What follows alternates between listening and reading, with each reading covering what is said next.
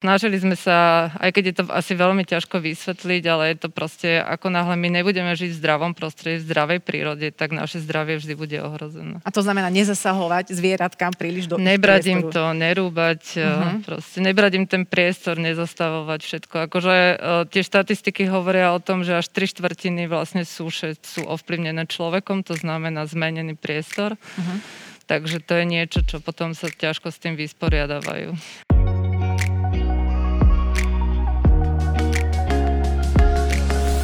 Milí kamaráti, vítame vás pri ďalších dieloch nášho podcastu. Vďaka nemu si pospomíname na najzaujímavejšie osobnosti, ktoré sme v ostatnom čase hostili v štúdiu RTVS v covidovom nastavení bez prítomných divákov. Zľahka sme našich hostí okresali o vizuálne súvislosti, ale stále nám ostalo dosť akustického materiálu pre vaše uši. Začína sa ďalšia časť špeciálneho podcastu Trochu inak. Byť zástupcom firmy, cirkvy alebo hnutia vie byť náročné, ale zastupovať v dnešnej dobe práva prírody je asi najťažšie. Ľudia totiž zatiaľ málo vedia a ešte menej počúvajú. Aktivistické hnutia skandujú, že chcú niekoho oslobodiť, environmentalisti zase hlásajú napríklad oslobodenie riek. Vieme vôbec, čo to znamená? Chápeme vlastne, prečo sú rieky na Slovensku neslobodné? A je nám jasné, že rieky sú voda, že sú život a tým pádom sú aj my? Poďme sa teda spoločne dovzdelať v tejto zásadnej otázke s riaditeľkou slovenského WWF Miroslavou Plasman. A pozor, bude reč aj o pive. Dobrý večer. Dobrý večer. Aby som len dovysvetlila pre niektorých, ktorí nevedia, je to vlastne Svetový fond na ochranu prírody. WWF je v mnohých krajinách sveta. Je to také, uh, to, kde sú dvojité večka a logo pandy. Áno, správne. Áno. A ty si riaditeľkou, vlastne aj zakladateľkou tohto celého združenia. No, U nás teda. Hej, ale samozrejme v tom nie som sama, za tým je akože tímová práca, ja mám úplne úžasný tím, takže, ale bola som ako prvá, takže som potom riaditeľka uh-huh. zostala. A teraz ako dlho je, ako dlho ste na Slovensku? Ono pôsobíme tu už od roku 2014, ale pobočku ako také oficiálne založenie občianského združenia máme iba dva roky, takže, lebo to tomu predchádzalo dosť také, nie je to také jednoduché založiť pobočku v nejakej krajine je to, ako ja hovorím, že biznis ako hoci ktorý iný, tam treba proste presvedčiť e, tých ľudí, že to má význam v tejto krajine, že sme naozaj... Tých už... centrálnych ľudí. Áno, áno, a, že stojíme a, za to. A oni sídlia kde? Vo, v Glánde, vo, vo okay. Švajčiarsku. Podľa pandy mi mohlo dojsť, že vo Švajčiarsku. No presne tak, tam to Hej. bolo najvážnejšie. A možno, že práve v tomto období, keď je všetko také skovidovatele, tak si ľudia hovoria, že to je tá kľúčová téma, alebo možno ich už to ani nebaví ako kľúčová téma a že teda to životné prostredie nás teraz tak netrápi, lebo riešime samozrejme ekonomické, psychologické, rôzne iné zdravotné problémy. Ale predsa len to životné prostredie a vírus typu COVID veľmi úzko spolu súvisia. Uh-huh. Ako? Ako my sme sa to snažili aj komunikovať týmto spôsobom, že zdravá planéta znamená zdravie ľudí a to znamená zdravú prírodu. Ako proste, ako náhle my nebudeme žiť v zdravom prostredí, tak naše zdravie bude vždy ohrozené. A taktiež sme sa snažili vysvetliť v tejto situácii, že čo to znamená, že jednoducho, keď tie, e, proste príroda stráca životné prostredie, živočíchy strácajú prostredie, tak my sa čoraz viac ako keby tlačíme do ich prostredia, tam vzniká čo, je čoraz vyššia pravdepodobnosť toho kontaktu aj takýchto nežiaducich. A ešte ďalší, čo je veľký problém, je bohužiaľ aj nelegálny obchod s divožijúcimi zvieratami. Tam sa proste prenášajú po celej planete rôzne vírusy, ktoré reagujú v inom prostredí zase úplne ináč, zmutujú a tak ďalej. Takže Snažili sme sa, aj keď je to asi veľmi ťažko vysvetliť, ale je to proste, ako náhle my nebudeme žiť v zdravom prostredí, v zdravej prírode, tak naše zdravie vždy bude ohrozené. A to znamená nezasahovať zvieratkám príliš do Nebrať im to, nerúbať, uh-huh. proste nebrať im ten priestor, nezastavovať všetko. Akože e, tie štatistiky hovoria o tom, že až tri štvrtiny vlastne súše sú ovplyvnené človekom, to znamená zmenený priestor. Uh-huh Takže to je niečo, čo potom sa ťažko s tým vysporiadávajú. Na rôznych stránkach sú rôzne čísla. Teraz ja poviem to, čo som si našla ja a ty povieš, že či tie čísla sedia. Populácie rýb, vtákov, obojživelníkov, plazov a cicavcov poklesli na svete v priemere až o 68% od roku 1970. Áno, tie štatistiky sú akože bohužiaľ takéto veľmi zlé, ale uh, a líšia sa aj potom pre jedno, no, jednotlivé druhy. Tam u rýb to je ešte vyššie, tam tie populácie klesli u sladkovodných rýb až na 83%. Že a, išli dole. Hej, ako o, väčšinou si to ľudia milia s tým, že majú pocit, že vymysli druhy. Hovoríme o poklese populácie, to znamená, že zo 100 rýb máme proste už iba 17, hej, a ešte horšie sú Pardon, na tom... zo 100 struhov máme 17. A, napríklad. Tak, a odborníci tvrdia, že najhoršie sú na tom ešte proste ryby na tých 30 kg, to znamená tie zaujímavé prelov a tam údajne až na 90% ako poklesla tá populácia, čiže zo 100 máme 6. Uh-huh. Mhm. Čiže a tam už sú naozaj ohrozené tie populácie, či vôbec prežijú a či Dobre, a no. toto by nemalo trápiť asi iba rybárov. No dúfam, že keď rybárov to našťastie tiež trápi, ale malo by to trápiť celú spoločnosť. Akože jednoducho to je súčasťou ekosystému, súčasťou nejakého veľkého celku a nie je to tak, že táto ryba nám nechýba uh-huh. a na čo ryby. Ako... No aby som sa v tom našla, že, lebo my už žijeme celkovo oddelenie od prírody a dostaneme niečo na tanier, čo máme zo supermarketu a zjeme. Takisto fungujeme e, odstrihnutí aj od iných prírodných tém. A ako mám teraz ja pochopiť, že to, že už nie je príklad 100, struhov, ale 17. Prečo ma to má trápiť? No, má to Ako veľmi trápiť, lebo uh, my sme sa proste málo kto si uvedomuje, že tá rieka je naozaj živý dynamický ekosystém. A keď niečo tomu zoberieme, on prestáva fungovať tak, ako má a to má svoj dôsledok. Moja kolegyňa našla krásny prívlastok, že proste tak ako strom nie je les, tak voda nie je rieka. To mm-hmm. neznamená naozaj, že tá rieka to je iba tá voda v nej a tým končíme Veľmi radi hovoríme o riečnej krajine, to znamená o tom celom ekosystéme, kam sa voda vylieva, odkiaľ bere živiny, že je to plné života od mikroorganizmov, ktoré sú napríklad u nás také tie malé kriváky, také naše krevetky malinké, až po, až po veľké ryby, ktoré už bohužiaľ k nám sa nedostanú cez rôzne priehrady.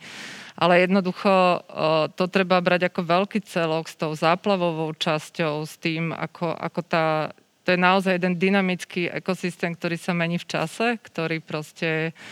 A keď mu niečo zoberieme, to je ako keby sme si povedali, že no dobre, tak nebudeme mať žalúdok, však uvidíme, však pôjdeme uh-huh. rovno, neviem čo, do obličiek. Takže to je, to je naozaj dôležité.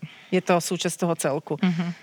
A ja žijem v také predstave, alebo teda možno aj mnohí diváci, že však na Slovensku je to s vodou fajn, že tu je vody dosť, tu sa ešte o nás budú byť a že s riekami je to OK. Tak aká je reálna situácia? Koľko riek je u nás v poriadku? No, táto, táto situácia bohužiaľ ako takto istým spôsobom u nás sa samozrejme tá situácia trošku zlepšila, keďže sa nastavili nejaké environmentálne štandardy, vstúpili sme do Európskej únie, Tiež sa zmenili vôbec prostriedky, ktoré sú možné pos- napríklad používať na polnohospodárskej pôde, zlepšili sa technológie, takže ten chemický stav riek je lepší. Lenže to nie je jediný indikátor pre tieto rieky a my si musí, a experti stále tvrdia, a aj naša vláda v podstate, že skoro polovica našich riek nie je v dobrom ekologickom stave. A to je hlavne kvôli tomu, že tieto rieky, do nich boli urobené veľmi veľké zásahy, ako voláme to regulácia a je to vlastne súbor rôznych zásahov. A e, toto stále sa v podstate nezmenilo a bohužiaľ ešte to nastavenie stále nie je také, aby sa to menil nejako radikálnejšie, aj keď už sa otvárajú úplne iné možnosti pre revitalizácie riek, to znamená vrátiť im ten nejaký pôvodný charakter. A to a... sa ako dá? Že, že to, čo sme im urobili, sa dá zase odčiniť? Áno, my to tak radi voláme, že oslobodiť rieky. A od čoho konkrétne? ako mňa veľmi fascinovala, ešte by som dovysvetlila možno tak, keď som videla veľmi starú mapu Dunaja, ako to bola jedna spleť ramien, to nebolo, a teraz s veľkou lúžnou časťou. Ako to znamená, tam, kde sa mohli, vy, uh, môže sa tá rieka vyliať, vybrežiť, sústava lúžných lesov, mokradí, lúk a tak ďalej.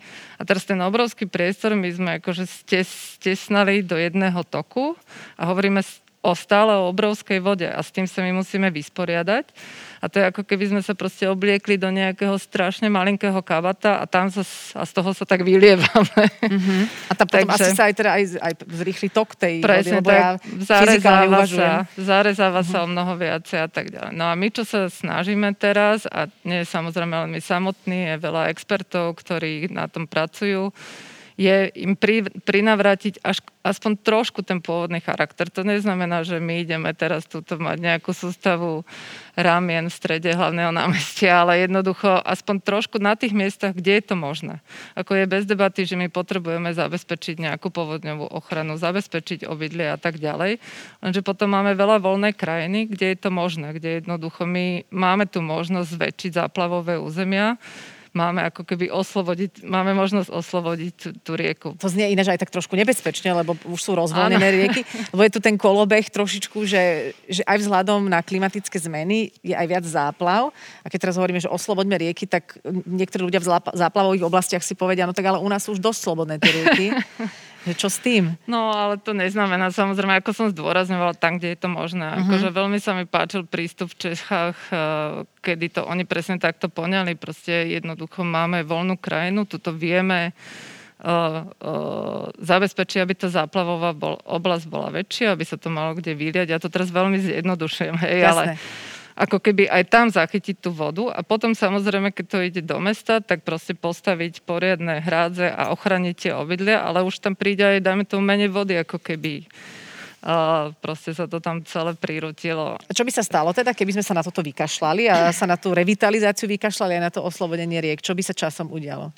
No tak deje sa to, čo sa deje teraz, akože v niektorých prípadoch, že jednoducho nám si stiažujú, že strácame vodu, hej, že my ju akože v podstate pustíme dole korytom znova. Mm-hmm. Ja to mhm. hovorím veľmi jednoducho, ale keby sme ju nechali vyliať, tak ju zadržiavame v tej mm-hmm. krajine a to znamená to, čo sme si spomenali, to ovplyvňuje proste vôbec zásoby vody naše, vôbec ekosystémy, e, predchádza to suchám a tak ďalej. Oteplovanie. Napríklad, hej, čiže to uh, my keď mm-hmm. máme takú, keď sa tu rozprávame, ka- každodennou témou je klíma, takže a s ňou spájané vodozádržné opatrenia, to znamená zadržať vodu v krajine, nie ju proste pustiť uh, mm-hmm. dole vodou. A tá naša regulácia vlastne spôsobila to, že sme, tie, že sme ešte urýchlili akoby ten od, odtok tej vody hey, áno, od nás. No, v niektor- ako som hovorila, v niektorých prípadoch je to samozrejme nevyhnutné, okay. ale zďaleka nie všade a na, práve na tých miestach by sme boli veľmi radi, keby sa príbih proste to prinavrátilo a mm. ďalším takým prípadom je nádherná rieka Bela. To je naša jediná tzv. divočiaca rieka,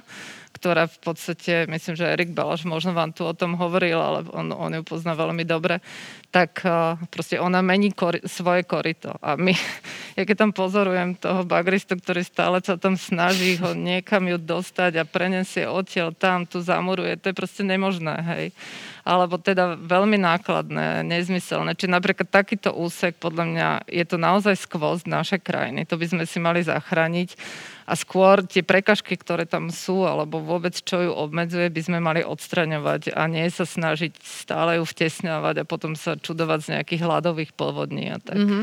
Áno, veď akohokoľvek, keď do niečoho chcete vtesnať do toho malého trička, tak to tričko niekde pukne. No, presne Takže kúpiť tak. väčšie tričko je asi tiež celkom akože rozumná cesta. Keď hovorí o tých prekážkach, tak tie prekážky, ktoré nám ale slúžia ľuďom, sú napríklad eh, vodné elektrárne. Tam aké kompromisy vieme nájsť? Hej, e, tak to, je možno uh, kompromisy. My, Alebo uh, čo s tým? Odborná otázka, čo s tým? Koľko máme času?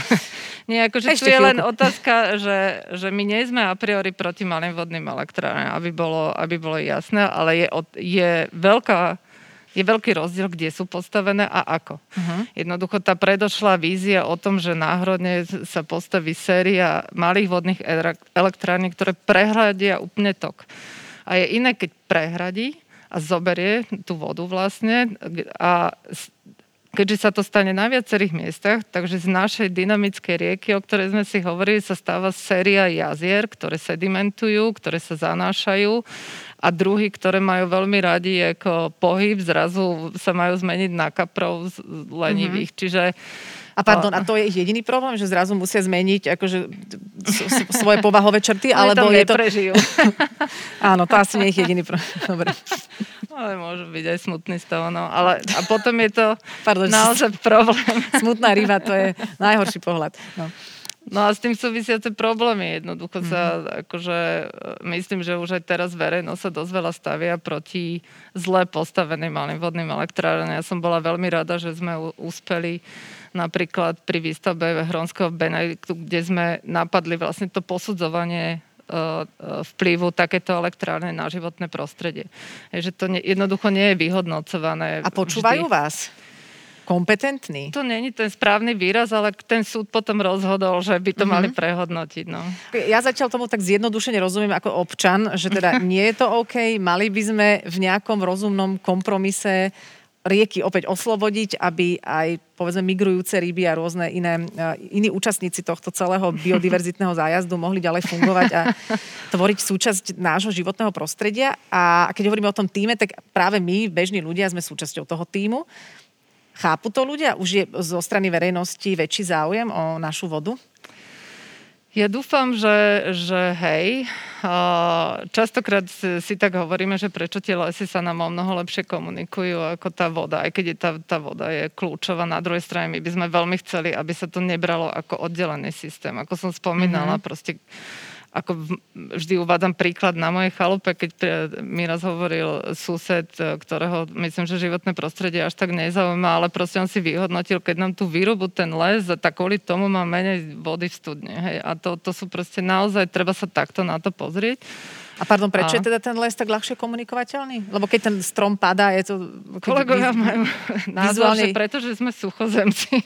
Ale uh-huh. neviem, akože, že myslím, že to je také viditeľné. Jednoducho, keď ma, nám zostane holá krajina, to vie ľudí nahnevať, ale ľudia si nevšimnú hneď, že je tam o mnoho menej rýb, ako tí, čo sa Aha. tomu venujú, samozrejme. Ale, ale čo som bola napríklad potešená, že opäť na tej Morave tam pripravujeme taký, máme jeden projekt na odstranenie tých spevnených brehov. Snom je vytvoriť také plážičky a ako jeden z tých ako keby spôsobov, ako sprístupniť tú rieku ľuďom. Mne sa veľmi páčil projekt z Mníchova, kde na dokonca 9 kilometrov na rieke Izar, proste v meste odstranili tie brehové opevnenia, tam, kde to bolo opäť možné, ako nejdeme zaplaviť mníchov, hej, ale proste tam, kde to bolo možné a potom sú z toho nádherné obrázky, kde ľudia tam proste žijú s tou riekou, po práci idú sa okúpať. Hej. Alebo dokonca chodia surfovať. Napríklad. Na, na takých vlnách v Mníchove. A robili to 10 rokov a myslím, že verejnosť také niečo akurát podporila, ale ja rozumiem, že musia mať pocit, že sú chránení. Zaujímavé je, že táto kampaň za záchranu vôd vôbec v celej Európe sa spustila aj s takým mediálnym prejavom, kde postavili tú reklamnú kampaň na tom, že prezentujú ľuďom, ako v roku 2027, pokiaľ nedáme veci do poriadku, lebo to je nejaký časový limit daný, že nebude pivo. Lebo pivo je z kvalitnej vody. Áno. Toto za, zapôsobilo na ľudí, lebo tu by mohli ľudia spozorniť. Ja som celkom rada, že si to vybral, lebo to bola veľká diskusia aj v rámci medzinárodného týmu VVF, jednak, že alkohol a hm. jednak, že pivo. A teda akože čo? My sme oslovili nejakých pivovarníkov na Slovensku. Ja som bola prekvapená, že oni boli ako, že jasné, ideme do toho. Že, že tam išlo o to, čo najviac uh, priblížiť, čo to znamená pre ľudí. Jednoducho, keď nebudeme mať tú kvalitnú vodu, to nestačí, že tá voda tam tečie, Nejaká. ale keď nebudeme mať uh-huh. kvalitnú, tak ten, ten priamy dopad. A to pivo sa zdalo tým našim komunikátorom také veľmi populárne, že by to mohlo zabrať. A potom... akože je, to, je to dôvod na paniku, povedzme si. A čo môžeme teda robiť ja? Už sme sa bavili o tom, čo môže robiť vláda, kompetentný a tak ďalej, s ktorými teda intenzívne komunikujete vy ako združenie a čo môžem robiť ja ako jednotlivec? Tá voda súvisí samozrejme s, s prvovrade s našou spotrebou. Proste o tom aj ty veľa diskutuješ, čo, nech si kupujeme to, čo potrebujeme, nech uh, proste nech si vždy uvážime, nech nevyhádzujeme. To všetko má dopad aj na znečistenie. To je všetko tlak na tú, na tú vodu, na tú rieku. Pardon, ktoré... keď konkrétne hovoríme o vode, je teda Hej. dôležité, čo doma splachujem, okrem teda, ako teda a podstatných... Hej, dažďová voda, hej. akože... Že, no, chemikálie, ktoré doma používam Presne a podobne. tak, to aby boli degra- ak už chceme používať, aby boli degradovateľné Aha. v prírode o mnoho ľahšie. Dobre, toto sa, to sa snažíme, zbierame no. dažďovú vodu. Krásne. Aby teda zostala. No. A, okay. a, ne, a nehádzať uh, odpadky do rieky, ale to už je naozaj taký základ, že to snáď každý, každý vie. Dobre, uh, máme tu ešte otázky od ľudí. Uh-huh. A Existujú priehrady, ktoré by boli ohľaduplné voči prírode? Sa pýta veľmi rozumne anonym. A on vie, prečo sa neprizná mm-hmm. určite. ohľaduplné voči prírode. Akože, uh, my veľakrát poukazujeme samozrejme na negatívne dôsledky tých obrovských priehrad a uh, možno diváci zaregistrovali, že teraz je vôbec taký, taký trend, ktorý začal v Amerike a už aj v Európe je búrať tieto priehrady, pretože, ale samozrejme, ktoré strátili funkciu, ktoré proste už naozaj majú o mnoho viacej negatívnych dopadov, ako by prinašali úžitku. Hej. A tam si treba pri tých priehradách uvedomiť to, že to je v podstate nejaký uzavretý systém, to nie je tá, tá rieka, ktorá komunikuje uh-huh. ako uh, s tou prírodou o, o priehrade, ktorá by vyložene mala takýto, bola nejaká úžasná. Oni sa vždy e, stávali za nejakým účelom, hej, že, že Gabčíkovo malo primárne, pokiaľ viem, zvýšiť plavbu, až potom sa hovorilo o tej o prínose z pohľadu elektriny. Čiže ako to, to nie je úplne jednoduchá téma, ale nemyslíme si, že tie priehrady veľké sú úplne riešenie. No. Ja tak sledujem aj ten váš Instagram WWF Hej. slovenský a tam Ďakujeme. aj v takých veľmi e, jednoznačných, aj krátkých, úderných uh, informáciách sa človek dozvie to, čo by asi potreboval. Takže veľmi držíme palce pre nás všetkých, lebo to nie je, že vaša agenda, to je naša agenda. Presne tak, to nás dúfam, všetkých. že vnímajú všetci. Tak ďakujem. Uh, tak ja ďakujem. Mira Plazman, lebo si povedala, že Mirka je pre tvoju výšku také nevhodné z WWF Slovensko. Ďakujeme za návštevu. Tieto podcasty vznikli aj vďaka podpore našich partnerov, spoločnostiam Wood Company Real Estate a potravinám Jeme. Ďalšie diely nájdete na našom webe www.trochuinak.com alebo vo vašich obľúbených podcastových aplikáciách. Ďakujeme za to, že ste chvíľu boli s nami. Vaša Adela.